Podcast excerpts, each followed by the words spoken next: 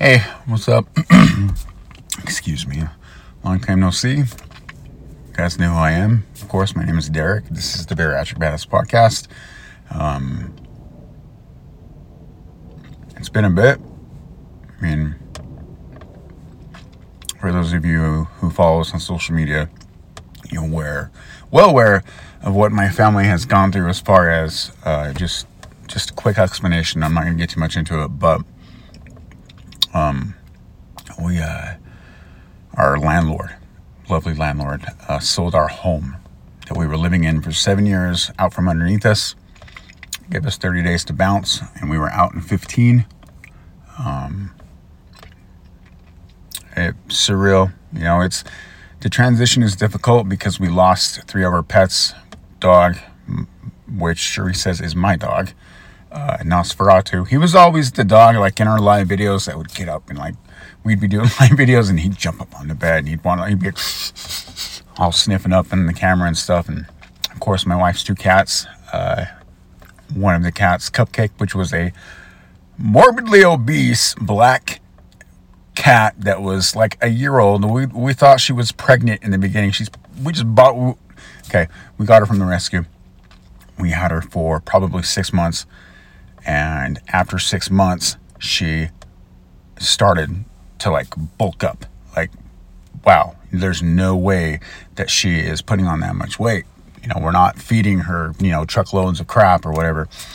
Um, I guess she just has slow metabolism because she put on a lot of weight. She's a very, very fat kitten, probably 19 pounds at about a year and a half old. Absolutely the just the life of my daughter was in that cat, and we had to return them to the shelter. Um, we had no choice at all. It was either go to the street, sleep in my car, let the animals sleep in the car with us, or um, obey the new landlord's um, directive. You know, you got to do what you got to do to get by, right? But that's enough of that. Um, for those of you who know me, I'm very uh, sensitive and I easily, easily will break down into tears. I have learned a new superpower through this uh, ordeal, and that is I can cry on, like literally cry bawl on command. So um, I'm triggered easy. As I recover, if you guys have followed us for a while or you've listened to more podcast episodes, um, if you're brand new to this, you should listen, go through and listen to a few of our, of our episodes. Um, this isn't the first time we had an ordeal that has been very traumatic for myself. In 2021, April, I had a mental breakdown where I nearly took my life, and um, it was because of substance abuse. So, um, from that, you know, I learned quite a bit from that. I learned quite a bit from that ordeal like how to handle certain situations, how I recovered so quickly after I was, you know, released from the hospital after I was because I was hospitalized for that mental breakdown. Um, and as I make my way through the recovery of possibly the most heartbreaking ordeal I've ever been through in my entire life, I've been through some heartbreaking things in my life. I'm not going to go through them but this takes the cake. Um, so, but it is what it is, right? You can't. One thing that I do know, one thing that I've, and I'm very analytic, I'm an overthinker. And so I really go through this and I try to pick apart certain things and I overthink and Sharice's like, stop overthinking. You're not, it's, it's doing nothing. And I'm like, remember what happened when you told me not to overthink after my mental breakdown? Well, look what happened. And look how I recovered and look, you know, blah, blah, blah. So as I pick, pick apart, you know, certain aspects and mental responses and emotional responses to certain things and listen to my inner you know my, my inner my my my chi if you call it whatever you want. I don't know what it's called for me. The bariatric badass within i'll put it that way. As i listen to that there's a few things that i've learned and i'm going to talk about it right now. Um, this is very helpful for everybody, including non bariatric patients. Um, but I do know that, first of all, if I sit and dwell, if I sit and feel responsible for this agony that my family's enduring right now, if I take responsibility for what happened, I'm going to go back to where I came from in 2021. I will go start doing more fucking kratom. I'll go start doing more kava, which happened a little bit, but we caught on like we like like I do. You know, I caught on to you know what could be a problem, and we stopped ourselves. Excuse me. I'm trying to go plural on this. I stopped myself. Very, very luckily stopped myself.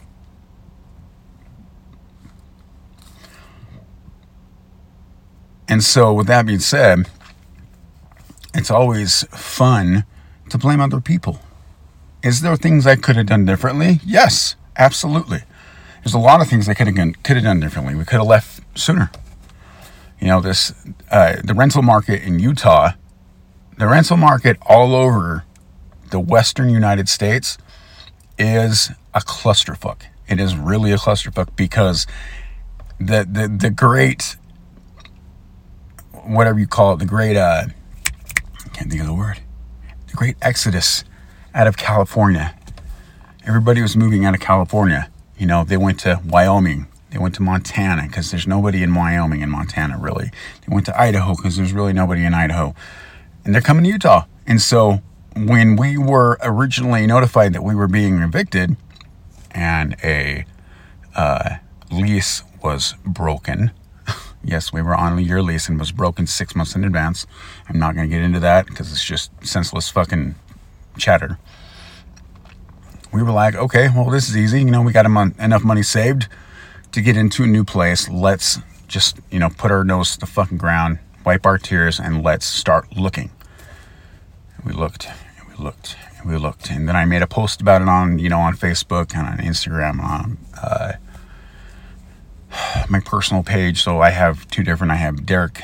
Two. I have two Derek Peterson accounts. One is for you know people I know, people I work with, and my family and stuff. And one is for like bariatric patients and people that follow me.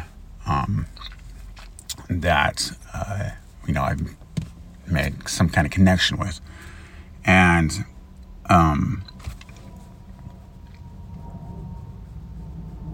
there was nothing at all, not a damn thing.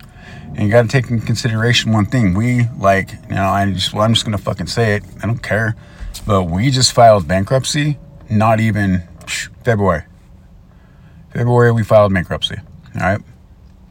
So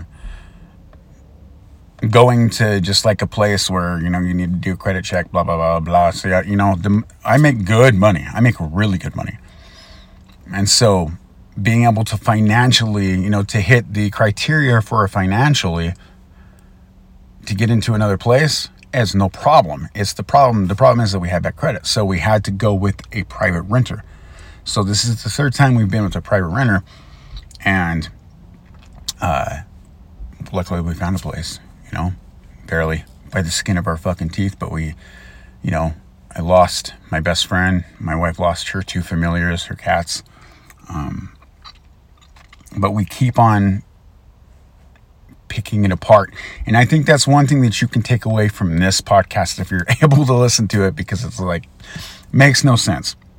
But you always know that I always have a how would I call it? A method to my madness. People always say, get to the point, get to the point, you know, whatever. They used to say that all the time back in the day, like we, when bariatric badasses first came out, or when bariatric started getting popular, and we got like I started getting followers, like thousands of followers a month. Get to the point.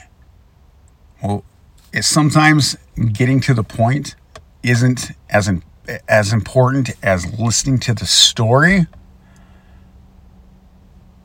of what happened to get to that point. So you, you know, maybe or maybe not that you can like recognize with me and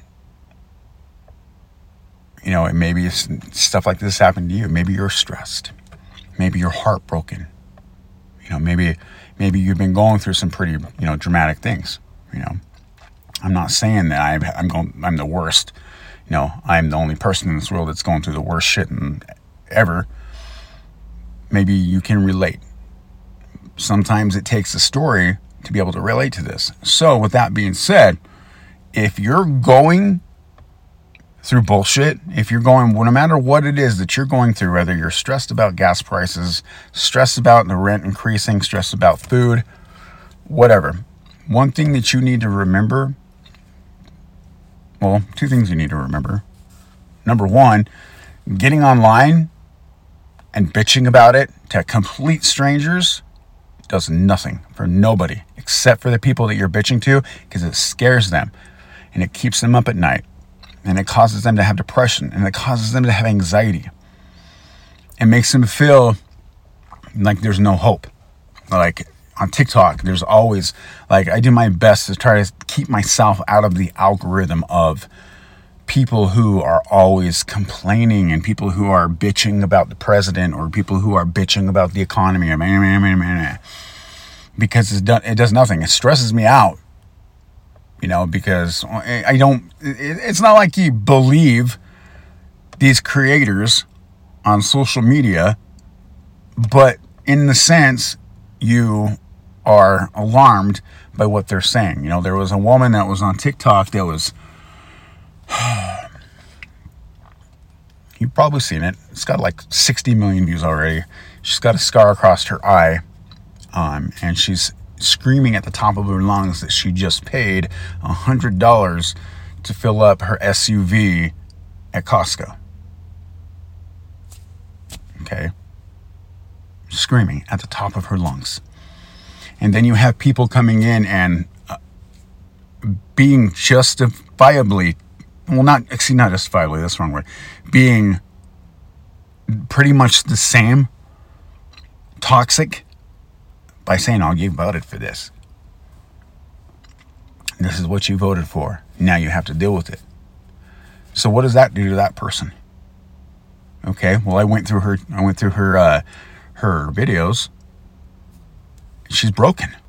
She's broken by the responses. She didn't know the video was going to get 60 million views. She didn't know she was going to get 6,000 freaking response videos on TikTok. Every single one of those response videos that I've seen to that has been just demeaning, negative, uh, and just awful. You know, and, and it comes down to this: what you put out in this world, you'll get back. So, to better explain that, when we left our former home, what did we do? So me and Cherise are absolutely, positively more heartbroken than when we have ever been than we can remember. We can both say that together. She doesn't remember being this upset and this emotionally sad and broken. And I can say the same. But what did we do when we left that place? Even though that landlord fucking stuck a knife in our backs, spit in our face, and stuck knives in our backs. Did we wreck, wreck the place? Fuck no. Fuck no. We cleaned it up we painted everything and it we left it nice. Because when we first got there it looked like shit because it was a fixer upper. So when she anticipated walking into that place it looking like shit she didn't. And it looked nice. Because what me and Cherise put out we want back. What me and Cherise put into the universe we want back so instead of fucking destroying the place, wrecking the place, so we had a hard time with her. She has so she had a harder time with her to sell it or whatever. We left it nice. When I sent her the text, because she pretty much her first, uh, her first um, notice to us about the house being sold was through text. Kind of made me feel like I was getting a breakup text. You know what I'm saying? Like kids do. Um, and when I texted her back to let her know that we were gone early, did I go in and call her a fucking bitch? Did I go in and just berate her with negativity like I wanted to?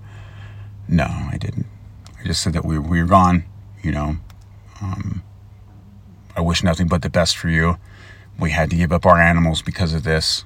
Um, that's pretty much the only negative thing I think that I put in it was the fact that we had to give up animals that we've had for a decade. But other than that, everything went fine. You know, we found a place.